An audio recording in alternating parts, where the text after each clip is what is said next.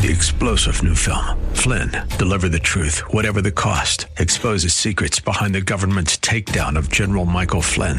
Flynn knew what the intel world had been up to. He ordered the first audit of the use of contractors. This set off alarm bells. He told the truth. He was the most dangerous person for Donald Trump to hire. They had to get rid of Flynn. Flynn, deliver the truth, whatever the cost. Available now. Watch it today. Go to salemnow.com. Salemnow.com.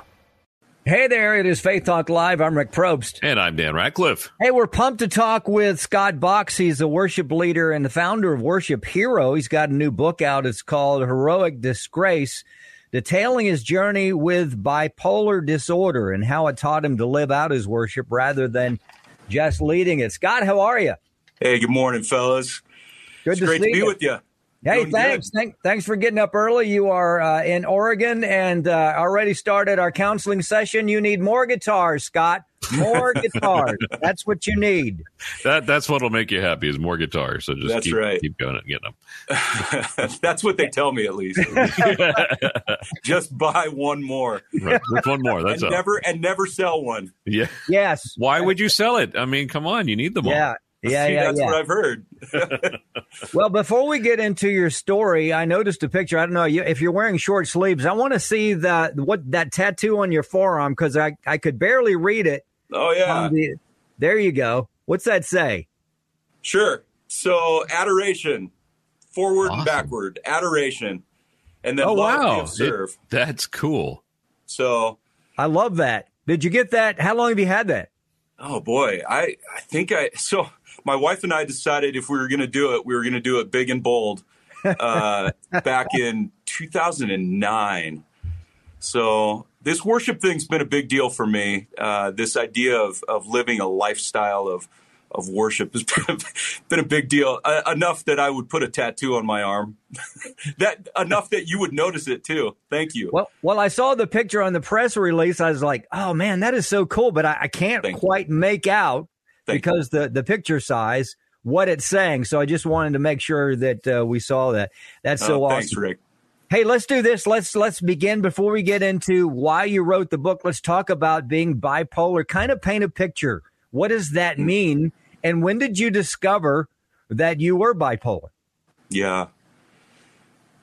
So I'd say the the biggest thing with bipolar for me was the there's the medical side that I could I could talk about, and I since I'm not I'm not a doctor, it's You don't it's play one on TV either, probably. So yeah. It's just best for me to talk about the the chaos Yeah. that I didn't understand. I didn't have a name for, but there was there was this crazy euphoria that I would experience that I loved, and I never wanted to let it go. And then the problem, of course, is that uh, that's that's the high side, but then then there's this extreme high side that that just became massive irritation, uh, and it was debilitating. And then countered that on the other end with this just ridiculous when the floor fell out and depression would hit. And i, I just had no idea what the heck was going on and it was wrecking my relationships uh, so it was really good when there was finally a name to know what the heck was wrong Yeah, with me yeah, yeah. Really? So- No kidding.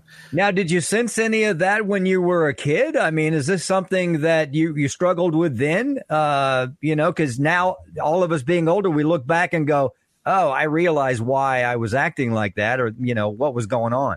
Yeah. So my answer to that is just real simple. Uh, no. no, I, I, it really wasn't until, and I hate to blame the marriage thing, but, but the reality is I don't think I became, it, I don't think it hit me until I became a big boy, you know, uh, until, until I took on the stress of, of being married and, and really starting a family. So I was, I was 30 years old when, uh, I was diagnosed, but those first those five years prior to that were uh, were really really rough. So, but 25 between 25 and 30 is when we recognize the symptoms. Wow. And you say uh, that it re- obviously not only affected your life, your relationships, but it affected your uh, ability to, to lead worship and you affected your spiritual life as well. Talk about how, how that all affected you. Yeah. It's it's it's it's a brutal deal when at least in my life having grown up in a in a family that was uh, had this propensity for heroism that uh, when I couldn't come through, I felt like a, a fraud. Hmm. And and counter that with the the idea that when I when I would sin, I would just I, I felt like I, I I was a complete poser, even spiritually. Right. And so this this this this struggle with fraudulent life uh, really did impact me spiritually, and I didn't I didn't really know how to handle it. Um, I say it in the book, or at least on the back part of the book, but I was I was too broken to be a hero, and I was too sinful to be a worshiper, uh, and yet somehow, in some way, I never gave up hope that I would, I could be heroic like Jesus is heroic. I mean, there, I just, and that maybe there's maybe there's some ego there, or I don't know, but at the end of the day, I knew that Jesus had called me to be like him, and so I wasn't going to give up hope. Hmm. Scott Box talking with us. We're talking about heroic disgrace, uh, detailing his journey with bipolar disorder and how it taught him to live out his worship rather than than just leading it. So take us through, uh, and I and you talk about this in the book, but take us through the the time when you said, "Okay, I understand. I am moving forward now." Let's talk about that. Sure. Well, there wouldn't be much moving forward. Let me be careful with how I say that. I, I feel like I'm very fortunate to have been able to move forward with a wife that was willing to move forward with me. Uh, she had almost every opportunity. I gave her almost every opportunity to bail. Uh, not every opportunity, but but close. and she she stuck with me. And so the concept of being able to move forward was so, so freeing because I had a partner who was willing to come alongside and figure the heck that figure this thing out, you know? Yeah. And it that that's a that's an amazing gift my wife gave me. Uh, so as far as moving forward, the concept of doing it together as a family was giant, and there's no there's no way to uh, for me to to even properly thank my wife for the gift she gave me in that regard. Yeah, definitely. Uh, our wives are a gift to us, and so often we just take them for granted. You're right there. Um, and you talk about how uh, your journey through this through bipolar disorder. I love how you phrase this. It taught you how to live out worship rather than just leading it. Talk about Yeah. the difference of living it out versus leading Yeah. worship. Boy, good point. So one of the one of the biggest one of the biggest challenges for me over the years as a as a musician leading music on the platform has been this this real difficulty of of understanding am, am I making a difference? Am I making a difference? Uh, and and of course, of course, I, I realize that I am. I mean, I know that there's an aspect of uh, of calling people into God's presence, and uh, that that's just such a powerful thing. But I think I didn't I didn't understand that there was this this entire world of a lifestyle of worship, and I I became committed to understanding what a friendship with Jesus actually looked like. Like, mm-hmm. what would it be like if I started to model a, a genuine friendship with Jesus? What, what what would it look like if I pursued Jesus and reflected Jesus as a habit? Uh, could could that help me become a more hopeful person? And there, there, because this was a really big thing. Like the distinction between singing songs on Sunday versus living an entire life Right. of of worship and actually calling it worship. Those are two very different things that I realized. and so I ultimately I gave up in this last two and a half years. I I stepped off platform so I could figure this thing out and and write this story. That's so brave because, you know, I think uh, we would be challenged to, to do the contrary. We'd work it out and still stay. Uh, but you've chose uh, just, it sounds to me like a deeper way. Scott Box, it is Heroic Disgrace. It's a book that's been out since December. What have you heard from folks so far, Scott, that have read it and it's just like gotten their attention? Hmm. You know, it's it's real. It's really cool to to put something out there and uh, experience the journey with a, a growing community. I, I, don't know the best way to say it. This is all brand new to me. I'm such a rookie. Uh, but uh, the the idea of being on a journey with each other is so cool. Um, I, there's things I'd change in the book. Uh, there there's some phrasing that I would I would change and but I knew I knew at the end of the day I had just I just had to get it out there and then realize I'm on I'm on a heroic journey uh, with with these people with you guys. You know this is this is the journey that we get to take together and and it's supposed to it's supposed to be together.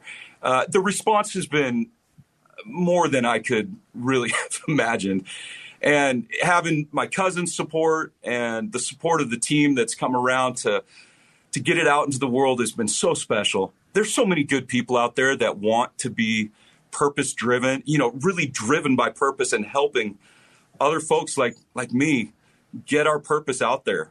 It's mm. been special. You can find out more about the uh, the book at heroicdisgrace.com. Uh, you also have, Scott, you also have a, a website called worshiphero.com. What can folks find there at worshiphero.com? Yeah, you bet. Uh, Worship Hero is uh, still. I was I was trying to figure out. You know, at the beginning of this whole thing, you market heroic disgrace or do you market Worship Hero? the whole plan was to market, market Worship Hero, but I realized the story had to come first to answer your question, worshiphero.com is really basically being it mirrors what I'm putting out on Worship Hero at Facebook. Uh, and so uh, that really is just kind of a holding it's it's it's a holding it's a hub at the moment for all the stuff that I'm putting out on social media.